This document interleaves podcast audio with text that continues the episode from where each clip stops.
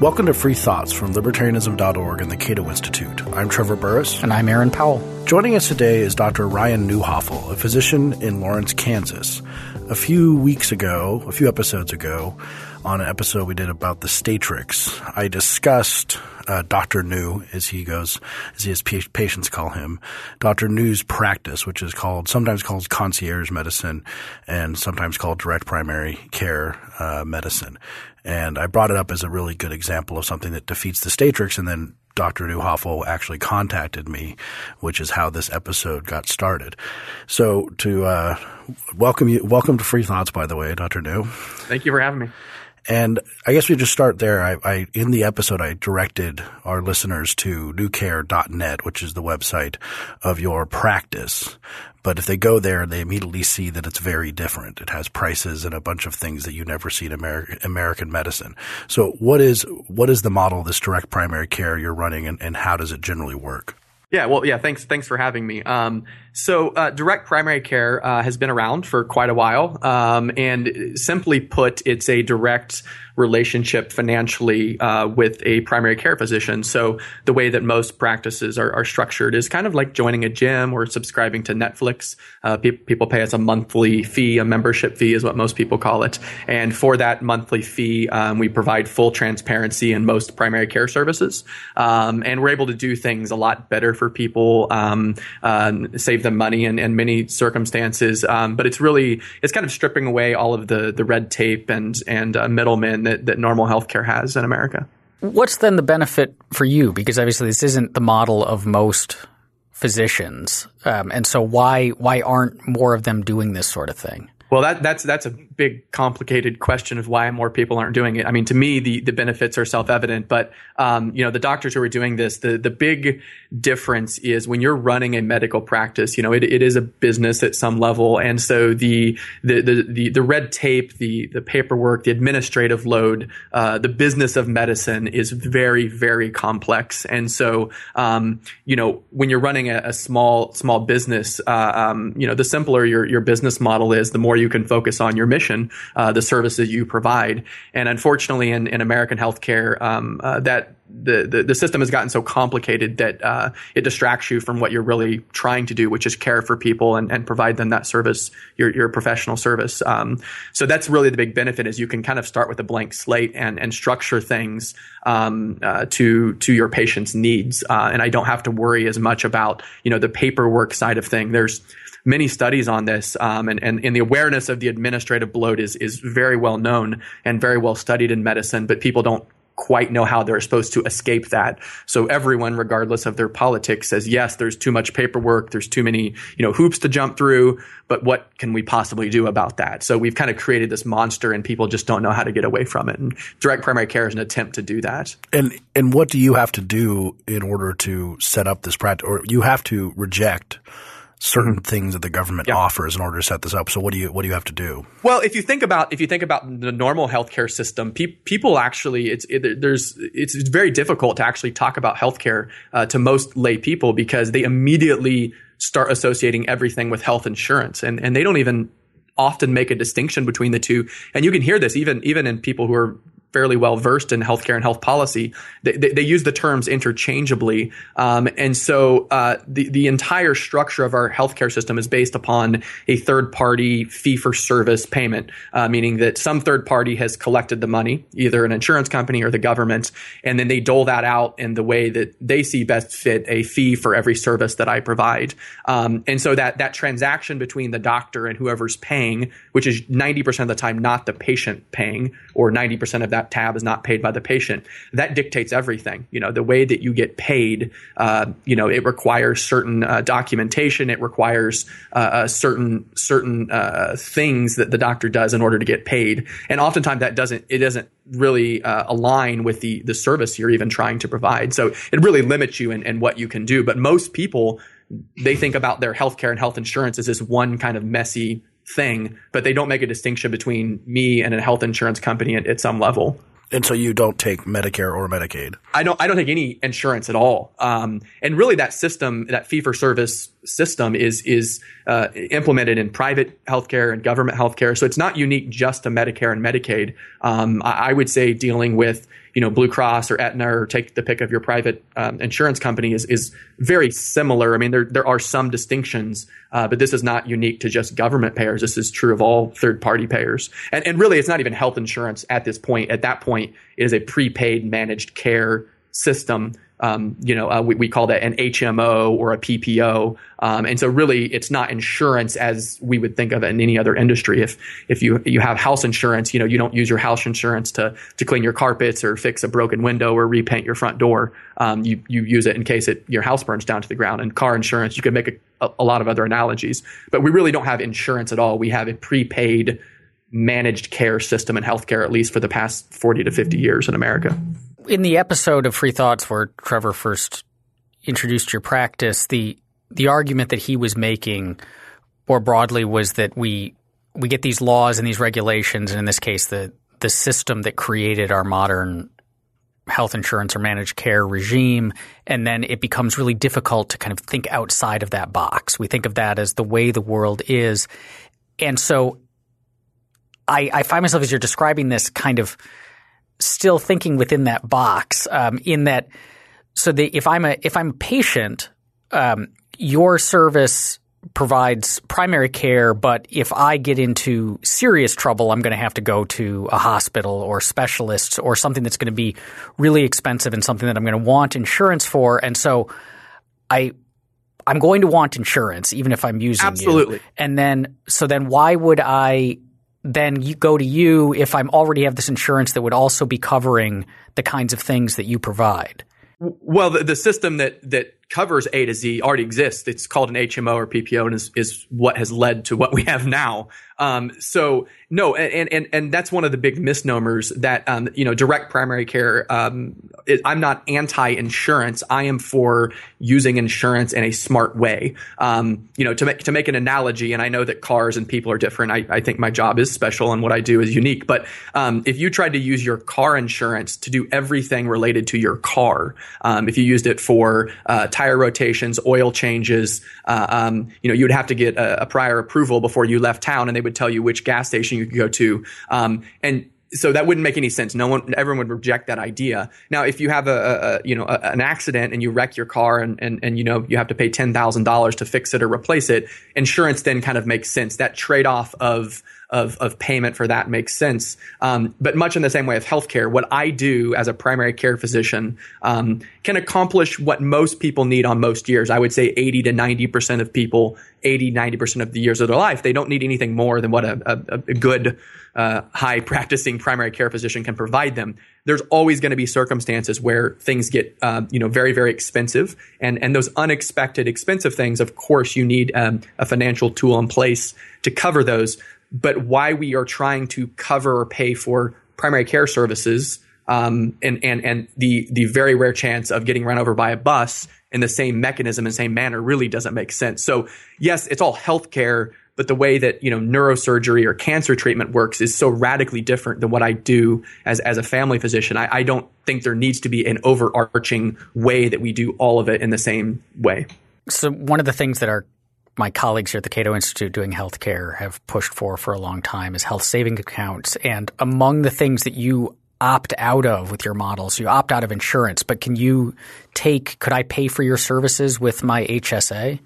Well, right now, that's actually a, a pretty uh, hotly debated topic in the direct primary care world. So the way that the IRS views this and has structured HSAs um, has made it very complicated. And, and, the short answer is no. But I won't bore people with all the the, the IRS statements on this. Um, so I think the system that we all envision is that people have great access to primary care because everyone, regardless of their politics, um, you know, wants to figure out how do we provide people better primary care. If we can do that, we can keep people away from the expensive care most of the time. Um, and so, uh, you know, returning more, you know, uh, control of the monies back to people through an HSA is a good idea. But unfortunately, the way the HSAs were structured was still kind of insurance centered. In fact, I have an HSA, and because I changed my my insurance policy, I don't, I can't contribute to anymore. So HSAs are are kind of a step in the right direction, but there there's still a lot of uh, they were still formulated around the idea that insurance is going to be managing all of your care at all levels from A to Z.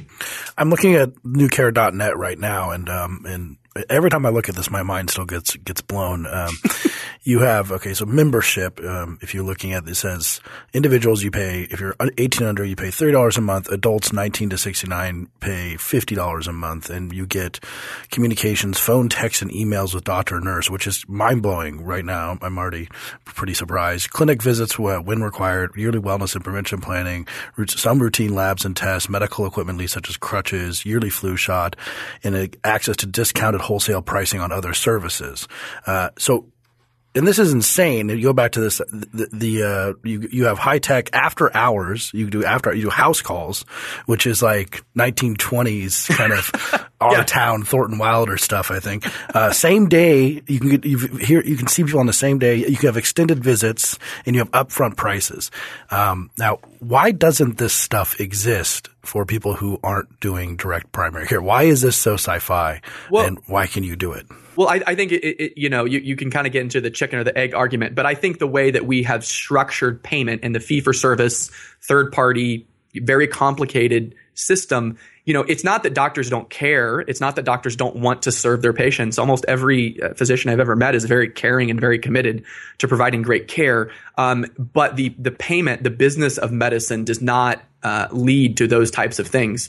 So it's what's really interesting, and I, am not uh, uh, trying to diminish, you know, how cool I am, but um, but a, a, lot of our patients don't even quite understand this. They think maybe that I'm I'm able to do the text message and email and see them the same day just because I'm really nice. Uh, and I am pretty nice and sometimes cool, but that's not why I can do what I do. You know, um, doctors get paid per office visit in the normal system. And so if that's the only way a doctor can get paid, basically the only way they can change, uh, you know, the revenue equation is to bring more people in per day. That's the only way they get paid. They can do more stuff to people, but they don't get paid to sit around and talk on the phone or email or text messages with patients. I do. I, I structured my business so that I can meet people where they are when they need to be seen. Um, but even further, I, I've, I have such a lean business model that if you look at the average practice, um, in order to run a practice, um, you know, per physician or per provider, you're looking at a minimum of four to eight staff just for kind of the administrative side of medicine.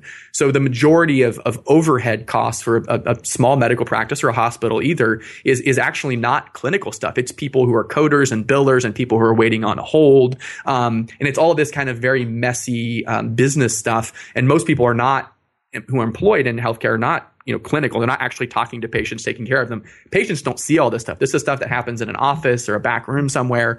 And because i can i can work directly for my patients and not have to hassle with that stuff my entire clinic is run with me and a nurse. I have no one else. So my overhead is very very low. It's very high tech and very lean. And and and i do it because I structure the payment so I can do those services. Um, it's not because I'm nice or cool. But in the normal system, it makes total sense. I mean, we are getting exactly what we pay for. So your patients then, I mean, there are people, and we, we talked before, and you didn't like the term concierge medicine, uh, but but your patients, um, you're in Lawrence, Kansas, which is a, a nice college town.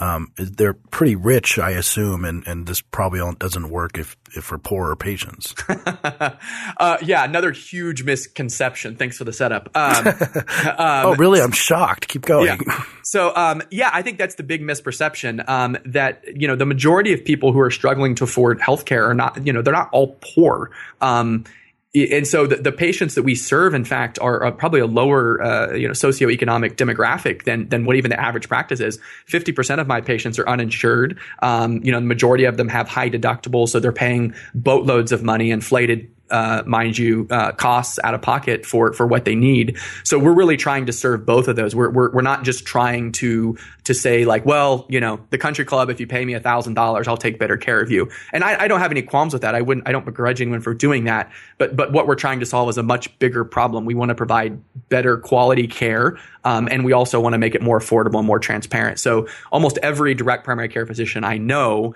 is is serving that demographic. We're serving regular middle class people. Now, not everyone knows about us. Not everyone understands what we do, um, but we're not serving. And and the reason that I, I'm reluctant and I never use the term concierge is because a lot of concierge, probably a majority of who people who call themselves concierge, they are charging a membership fee or retainer fee, but that's on top of the normal messy insurance billing system. So there's a huge company called MDVIP.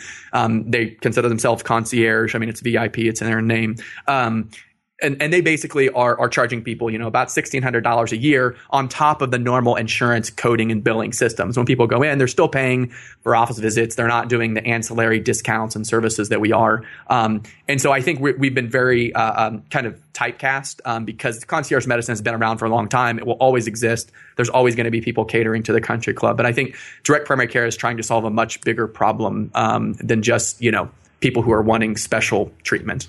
How scalable is this model? So it works for primary care, but could it be used to replace our current system for things like specialists or hospitals or the the bigger, more scary stuff?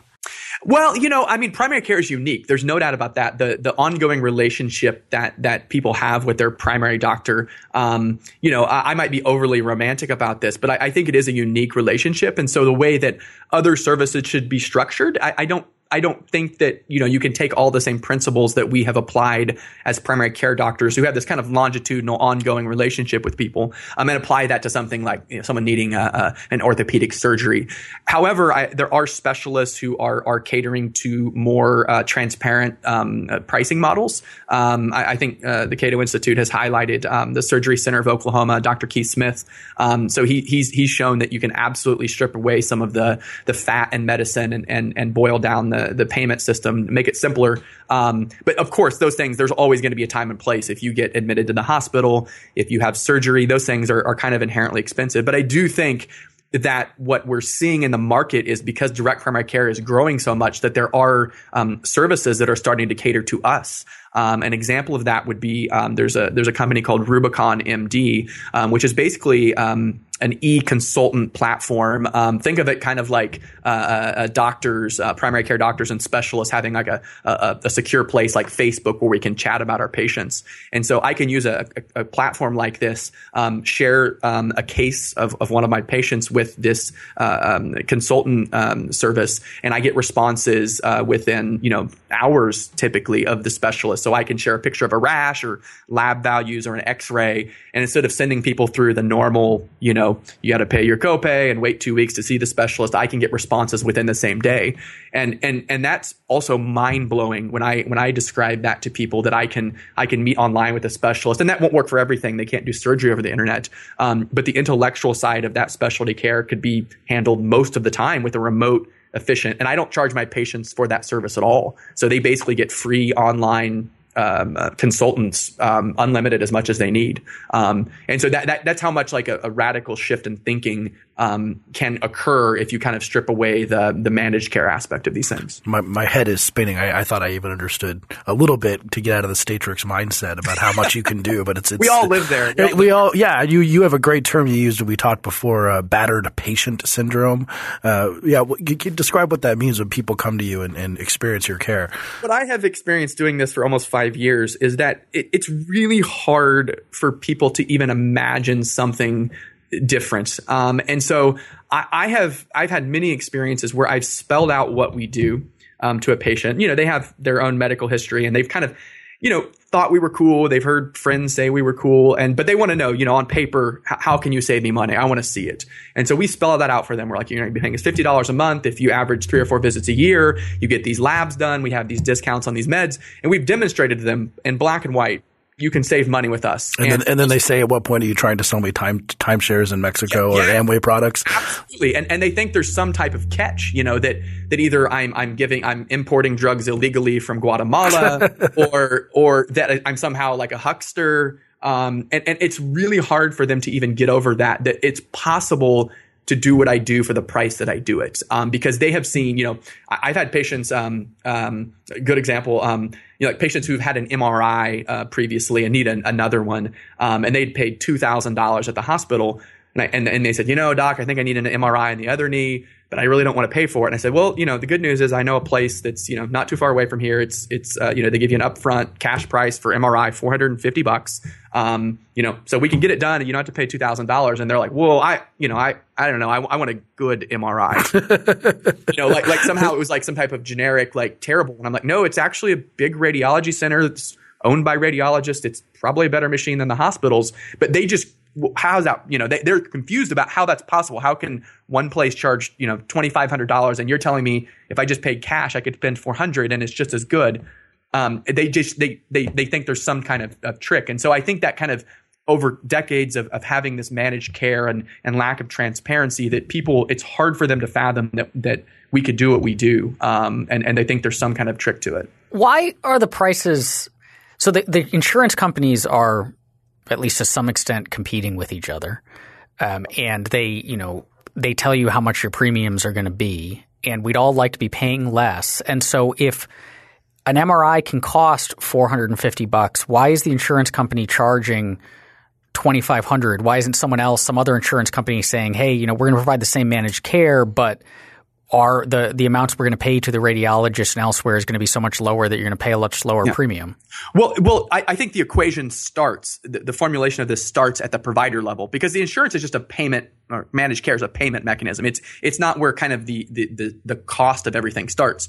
So if you look at where everything starts, if you take lab work, office visits, MRIs, what, whatever you're discussing. Um, if, if the person providing that has to have all of this overhead expense. So, um, labs are a great example. So we, we subcontract or client bill labs. And, and when we contract out the rate for our labs, we're paying them a simple, you know, invoice, monthly invoice. There's no coding. There's no, you know, alphabet soup for them to justify getting paid by an insurance company. So that for everyone who deals with insurance, that's very, very complicated. And that comes at a cost. You know, it's usually uh, um, a direct cost in employing someone to do that. But if you can have a simple cash transaction um, it changes everything. Um, we, we, when we client bill our lab work or X-rays, um, we're, we're, getting them at less than half or sometimes eighty percent less, even when that what Medicare would pay. And, and people consider Medicare a low payer, um, but that's because the people that are providing that service, the lab company or or the place that takes my X-rays, they're like, I just you just it's a simple cash payment. Well, yeah, we could do that for twenty five bucks then.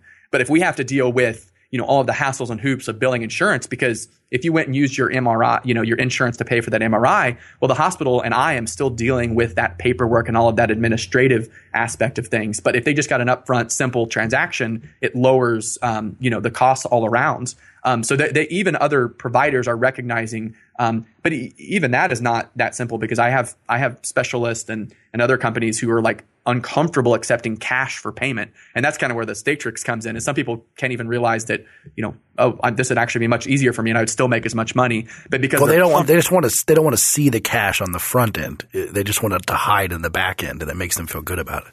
I, I uh, that, that may be part of it. Yeah, there's definitely some kind of. There's already cash being transacted in the insurance system. Well, yeah, it's just yeah. not. It's just, you, you know, you want to go in and walk out with just your copay or whatever, and you feel good about yourself. Well, it's funny because a lot of the critics of direct primary care, they, they you know, they, they'll kind of in a despairing, a disparagingly way, they'll, they'll, they'll say we're, we're cash based or we only work for cash. And my immediate response is, uh, is, is Blue Cross paying you in potatoes? I mean, they're, they're, they're paying you in cash. Now there's no, there's, I, I don't see any altruism in a third party paying me versus, uh, um, you know, a, a big company paying me versus my patient directly. But yeah, I mean, so there's a lot of kind of like, a subtle thing saying something is cash based when you know I, I, know that there's other physicians in my community who charge four or five hundred dollars for an ingrown toenail removal. My patients get you know charged get ten dollars because of the procedure equipment that i use. Um, so yes i'm cash based it was ten dollars for them to get their ingrown toenail uh, removed and it's $450 at another place in town. So yeah i mean i guess we're both cash based so this sounds like some someone could be thinking that you're in the profit motive game here, and uh, that there's something unseemly about this. That's sort of essentially the one of the big critiques of of any sort of market based medicine is like medicine for profit is inherently immoral. Now, of course, you have your two person operation and you have a family and you want to take home something at the end of the day. yes, I do. And this, do. and this has something to do with the, how you negotiate prices, for example because you, you, you negotiate prices on these MRIs and you're testing and you, you, you use your patient pool to negotiate this, but you also have a personal incentive to, to make it, uh, it, you know, as cheap for them and also so you don't have to pay as much either so you can actually walk home. And that seems to be ultimately a good thing for the patients. I mean, I think it's a win-win all around. Of um, course, yes. So, so yes, um, my, this is my business. This is my livelihood. I absolutely could not do this if I, if I didn't make an income. Um, and, and I even have, you know, patients kind of think that I'm some type of saint when I, which I'm happy, um, that, that they want to label me as that. But no, I mean, this, this is my livelihood. And so, um, you know, my expectation was to make at least an average income for a family physician. Um, if I somehow make more than that, down the line, that's awesome. But yeah, I mean, I, this is not a, um, I, am not doing this out of a purely altruistic thing. I mean, I if I wanted to do that, I would go volunteer, and I do do that. Um, but yeah, this is my livelihood. I, am just I'm trying to um, you know be an advocate for my patients by providing them that transparency and services. Uh, uh, but but I, yes, at the end of the day, um, you know, I, I, I have to make money, or I, I, I can't do this. Now you talk about a lot of discussion is talked is discussed on the uh, turning people away, turning chronic conditions, uh, and that's a big part of whenever every time we reform healthcare, as we did with Obamacare, that we turn uh, diabetics or people like this away. Uh, how does your model deal with chronic conditions, and are you faced with the situation of, of turning people away? And I, am I'm just going to say, and letting them die on the streets because that's what people, again yeah. that's that's the classic critique. Well, well. Uh, yeah, I, I, think I care for them much better. Um, and so, uh, you know, the funny thing is, is because of the flexibility of, of, of what we do, I'm able to meet people's needs of, of all levels. Um, I have patients who are extremely sick on, on hospice. I have patients who are extremely complicated with chronic diseases. Um, and I think they need this type of care more than anything else, um, more than anyone else. You know, if someone's healthy and they never see the doctor, then I guess no medical care is really that helpful for them. Um, but yeah, I think I think the, the the the need of those type of patients this is this is more important to them than anyone else. And so whenever we have people enroll with us, um, our pricing is is based upon age to a small degree. I mean, all adults 19 to 69 pay the same, and seniors pay a little more, and kids pay a little bit less. But um, we don't have any type of of, of uh, screening process in terms of their medical conditions. Um, in fact, most of our patients do have chronic disease diseases um, because they see a much better value because I'm providing them with lab work and you know they tend to require more visits. So they're getting a much better bang for their buck than a person who never goes to the doctor. Um, uh, so yeah, I, I, think that I don't have to worry about that at my level because primary care, some everyone needs primary care, whether they're in you know horribly controlled diabetic or they're a healthy 22 year old. You know they need different things at different times. Um, but I don't necessarily have to factor that in. I, I have to factor in, you know, can I can I have enough patients who are paying a fee to make my revenue high enough that I can take home, you know, a decent pay? Um, but I have uh, no no requirement or no uh, litmus test or anything like that about about people's pre-existing medical conditions. Now that's different when you start talking about you know uh, uh, insurance and, and they have they have a risk adjustment. Um, but the riskiest thing is is I have to see people a little bit more. Um, but but I, I'm not on the hook for you know if they end up with a heart attack or dialysis because I'm not insurance. So I, that doesn't even enter our equation at all. So now you told me a story about a patient who came in to see you uh, who was at a, I think it was the Direct Primary Care Summit, who discussed, who, who seems like one of these patients that the American healthcare system or has been consistently reformed to try and save. And, but still they're constantly there. They slip through the cracks. They slip through the safety net. They have many different pre-existing conditions. Uh, can you tell, can you tell that story to our listeners? Yeah. So um, uh, last year at the Direct Primary Care Summit, um, uh, which is a big you know group uh, meeting for the doctors who are practicing this model or, or planning on it, um, I, I um, uh, had one of my patients actually get up on stage and tell his story, and I think that people's stories are so much more powerful about the the the bad aspects of our system than anything I could ever say. I could talk here for hours, and uh, you know I'm a doctor and I'm I'm in it for myself and all of that. But whenever you you sit down and you listen to people's stories about how the system has failed them, it, it really changes your thinking about it. Um, so despite everyone's best intentions, you know, and I, I, think most people who are in healthcare, even even probably most of the people in the policy world, you know, they think what they're doing is helping people. But as a doctor in the trenches, I see so many people, whether they have insurance or not, who fall through the cracks, who get bad care, who avoid care. Um, and and I, so I, I, I, took one of my patients um, um, who had had a, a really bad stroke, um, was hospitalized for for a week. Um, you know, had really never gotten much medical care prior to that because you know he, he hardworking guy didn't you know he had had insurance a little bit here and there, but he'd never really you know uh, probably taken care of himself like he should. And ended up having a stroke and got discharged from the hospital with with a boatload of medications. And uh, he had, I'm sure he had a social worker in the hospital, and he ran through the hospital system, like you know, I'm sure most people think should be done. Um, but they sent him out into the wild with no actual plan to take care of these problems, and so they ended up referring him to kind of a safety net clinic, um, which is supposed to take care of poor uninsured people. And, and I know this clinic; they're very well meaning, very well intentioned. And because of some paperwork snafus, this guy, because he's self employed, it made it look like he made a little more than he really did. So they referred him to me. Um, he was very um, you know, very upset about his whole experience. You know, he wanted to get back to work and and and really was determined to do that, but it felt very turned off and felt like they were kind of just trying to push him onto disability or something like that, according to him. Um, but he, they sent him home with a bunch of prescriptions that cost hundreds or thousands of dollars when he went to the pharmacy, and he's, I have no way to pay for any of that stuff. So I'm glad they gave me these to him, but they didn't really give me a plan, and I have no way to afford this. So, you know, through a relationship that took, you know, over a year, we worked very hard to, to kind of get control of, of his diabetes and his high blood pressure and all these problems. Um, you know, we were able to lower the cost for him tremendously because we were aware of it. Um, and, and, so he's you know he's back working full time, and um, you know he's the type of guy that that I think a lot of times you know gets kind of written off that, that we call them a train wreck, and you know they they they have a terrible thing happen, and they're very you know uh, uh, difficult uh, from a medical standpoint to kind of get right on the right track. And I think in the normal system, I, I've seen so many people like him fail because there wasn't someone there to to be his advocate. Um, and again, it's not that we don't have resources. They gave him lots of paperwork and you know, tried to direct him in the right place, but there really was no one there. So, um, what I've kind of developed in my community is in some respects, I've become often a safety net for the safety net clinics. Um, you know, if someone doesn't have the right, you know, paperwork, if they're not a citizen, if they don't live in the right county, if they make a little bit too much, you know, they're kind of like, well, you know, you either have insurance or you qualify for this or you're, you're you know, you're SOL. Um, and so I think that's a huge need that we're serving here for a lot of people. It seems that that relationship too, the, the ability to court a relationship with your patient without the administrative bloat infecting everything about what you're doing in terms of the kind of attention and care and discussion that you have in the doctor patient relationship. It seems that the system we have now, the system created by and run by government, is parasitic on creating good relationships between doctors and patients. And maybe that's one of the appeals that doctors f- see in the direct primary care model.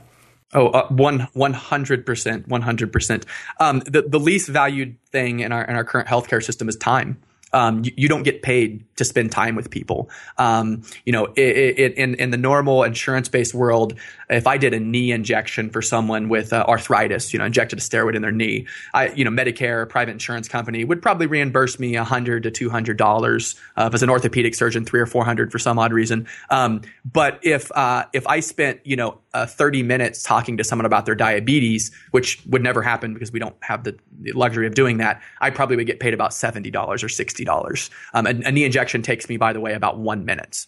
Um, and so you're, you're really setting up a system where uh, you're incentivized to do things to people. You know, we're really good in America at, at doing procedures and testing and all that stuff, but we're really not uh, good at doing stuff for people. And sometimes that's time. And it's not it's not uh, easy to to kind of wrap your hands around that from a scientific standpoint. Um, but but the average physician visit in America is for an established patient is less than ten minutes. And you know, if someone comes in with a sore throat, yeah, I can handle that in ten minutes. But a lot of patients are very complicated, and even if they come in for a sore throat, you know, they have all these other chronic conditions and they have all these social factors. And so, for a physician to sit down with someone for eight or ten minutes, you can't not accomplish very much. I don't care how smart you are, um, and I think patients sense that that they walk away dissatisfied, and doctors do the same. Um, and and I I always uh, tell people that I would rather be an average doctor with adequate time than the smartest doctor in the world with not enough time. Um, because you you just can't. There's no substitute for that. Um, and and unfortunately, the way that the payment model is structured, I I could have never done what I did with with with Blaine, my patient. Um, you know, I, I, spent 30 to 45 minutes, I think probably an hour on the first visit, um, and I did that every few weeks until we got his his stuff under control. And that's just that's impossible in the normal system. You could never do. I mean, you would never stay in business. I say, and you could do it. Uh, you would go out of business very quickly. Um, but yeah, I mean, it really does just change that equation and puts the the value. Uh, back on time, and I think that's something that's sorely, sorely missing. How much do you think that the that administrative gloat that separates the doctors from the patients is contributing to this sort of well publicized exodus from of doctors from the business uh, either to either a not go into the first place or b get out of it or get out of uh, family care and get into specialization but this is often discussed and it mm-hmm. seems like there must be a contributing factor Oh yeah, no no doubt about it. And I think you know there, there's multiple factors at play here um, for the burnout issue. Um, and and even if you look at uh, sadly, if you look at suicide rates among physicians, they have skyrocketed over the past decade or two. Um, and I think that's a huge part of it. You know, becoming a doctor is really really hard.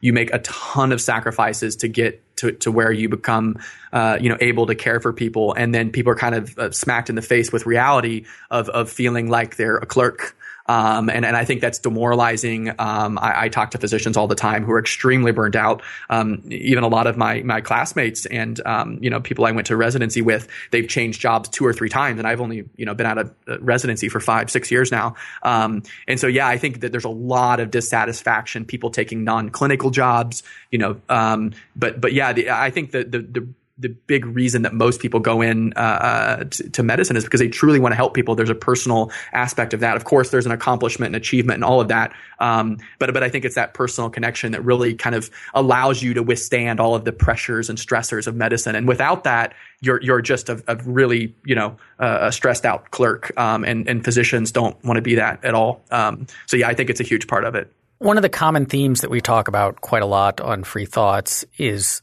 the way that entrenched interests can interfere, can use politics to interfere with new and innovative models. And so is that something that the direct primary care experiences? Like what's the what's the political environment for this now and into the future? Are there people working against it because it would hurt their models? Um, what do politicians think of it? Yeah.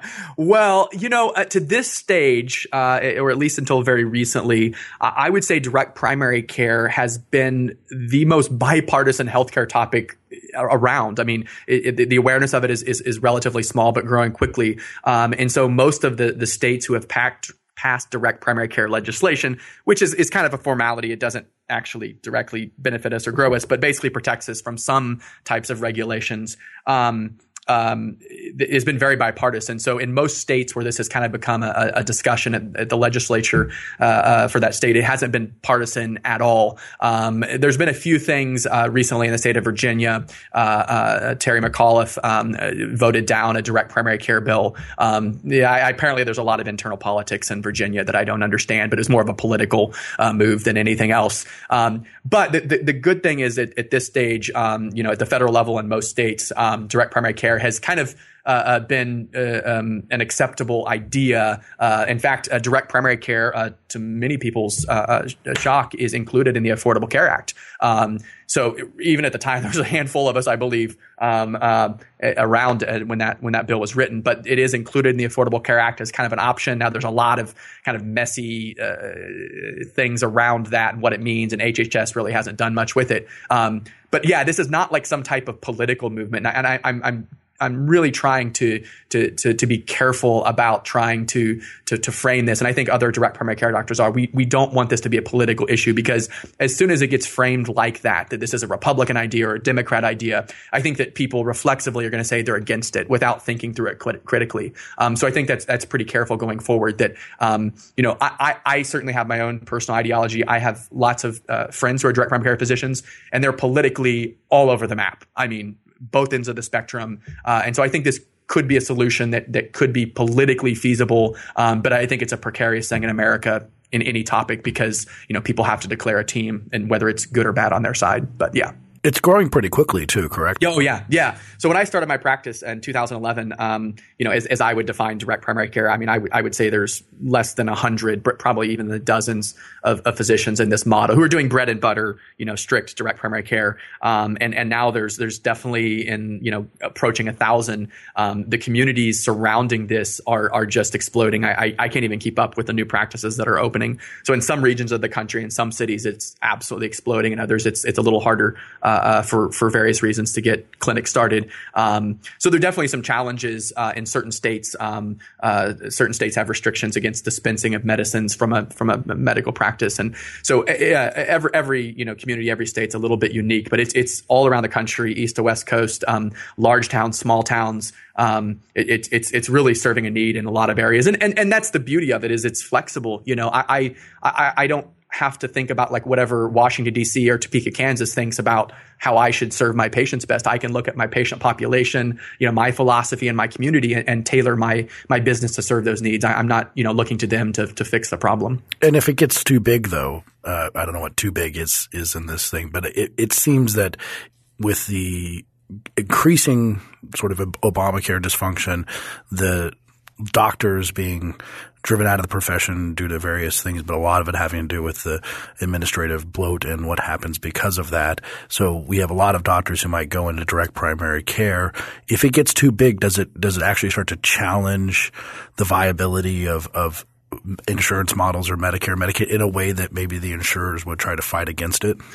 Well, we haven't seen that uh, very much. Um, in Virginia, that that was part of the equation. Apparently, the insurance lobby there was was against this bill, and it was it's kind of a, on a minor uh, technicality uh, issue, honestly, in, in Virginia. But um, so there are some insurance companies who who've kind of spoken negatively about this model, but at the same time, there's some direct primary care companies. There's one uh, based out of, of Boston um, called Iora Health, um, who's actually partnered with insurance companies. There's uh, um, several different um, you know larger direct primary care groups who've who've grown large enough where they've started approaching third parties like that, um, managed uh, care companies, um, even even like Medicare Advantage plans, and tried to figure out how they could work their model and stay true to that model, yet work with these kind of third party uh, uh, payers, insurance companies, and governments. Uh, in, in, fact, um, in, in, the state of Washington, uh, um, Qliance um, actually partnered with a, a Medicaid managed care company.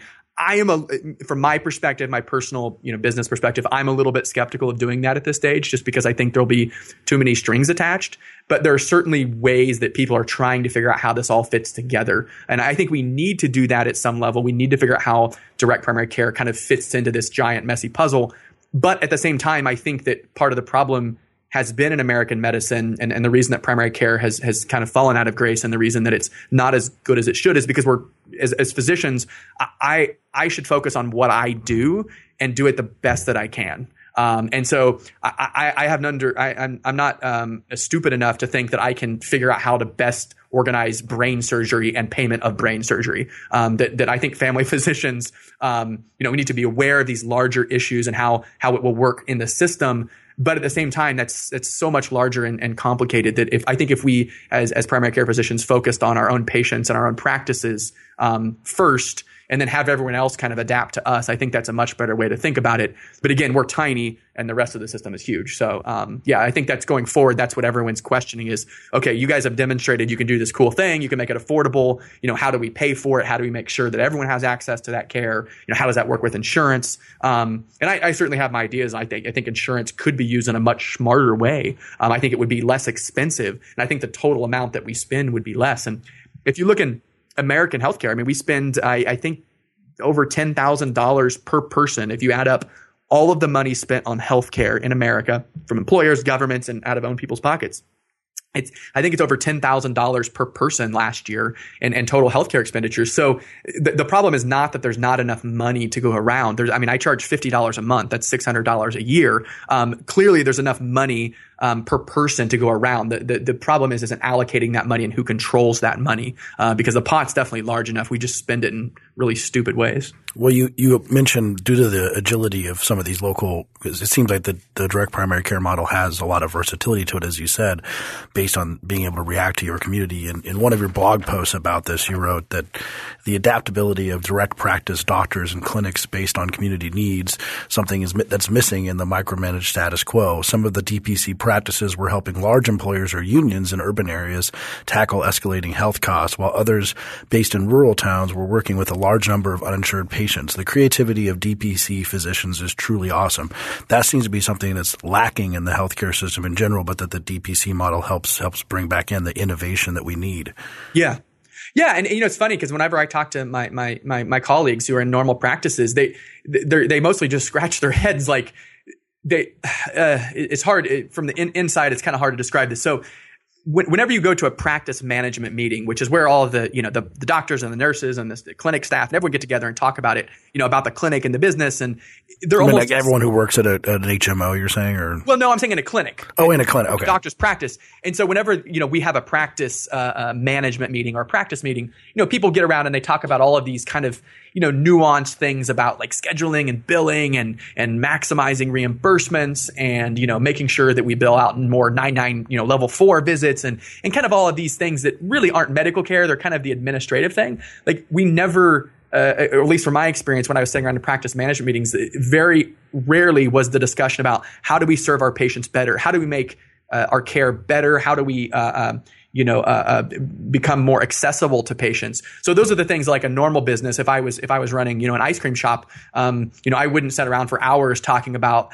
exactly, uh, uh, um, you know, how how to bill out my ice cream cone. I, I, would be talking about how do we make our ice cream better. You know, how, how do we make the patient's experience or the customer's experience better. Um, and so those are the things that I focus on. But I think in the normal system, you know, we're not really trying to be creative in meeting those needs. We're just trying to. Well, there's a checkbox that you know Medicare gave us a checkbox. Uh, in order to get paid by Blue Cross, we have to you know check off A through Z, uh, and that's the only focus is is making sure that you get that paperwork done and put people through that system. They're not thinking creatively about how do we follow up better with a diabetic, how do we reach out to people and make sure they're they're taking good care of themselves. Um, and so we're we're really we don't have to worry about that kind of the billing payment system like they do. And I think it, it really is distracting because I think a lot of doctors they're they're you know, they want better care for their patients. They, they would like to have the freedom to do that, but they're basically just holding their breath, waiting for Washington D.C. or whatever state capital you're in to kind of fix these things. And I, I you know, I, I'm not holding my breath for that to happen.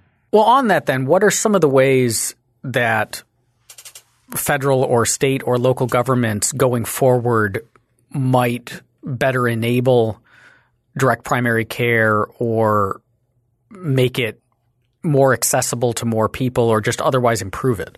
Yeah, I mean, so there are some technical things that could be done. Um, in fact, there's something called the Primary Care Enhancement Act that has been introduced in Congress, which I presume will take about 25 years to pass. um, if, if, if, if, you're lucky, if I'm lucky, yeah, with with the right partners. Um, so, the Direct Primary Care Enhancement Act clarifies a few different things. It does clarify the HSA issue, which is kind of a big bugaboo uh, uh, in in this world. It's it's hard to describe to patients all the intricacies of that. So, it would clarify that issue. The HSA funds uh, can be paid for direct primary care uh, membership fees, and that is an eligible medical expense according to the IRS. So that would be, you know, one kind of easy technical thing that I ha- w- would help. But I think on a larger scale, what I would like to see personally, and I, I don't speak for all direct primary care physicians, is is returning some of that money in, in some form back to the individuals and families to control themselves. Uh, you, you can't do that with 100% of the money. I'm not suggesting we just take that $10,000 and, and give people a $10,000 check. But if you could give some of that money back to the individuals, uh, and, and that could be funded in different ways, you know, that may be some of your own money, just keeping it yourself. That may be employers, that may be governments, um, you know, subsidizing people who need help. Um, if you could return some of that money back to the individuals and let them control it with them and their doctors, you wouldn't need to do more than 10 or 20%. So uh, that would be more than enough money for individuals to control and pay for something like what I do. Um, and I would love to see that happen. I think it would at least kind of create a more kind of cash economy, um, even if it was subsidized for people who needed help.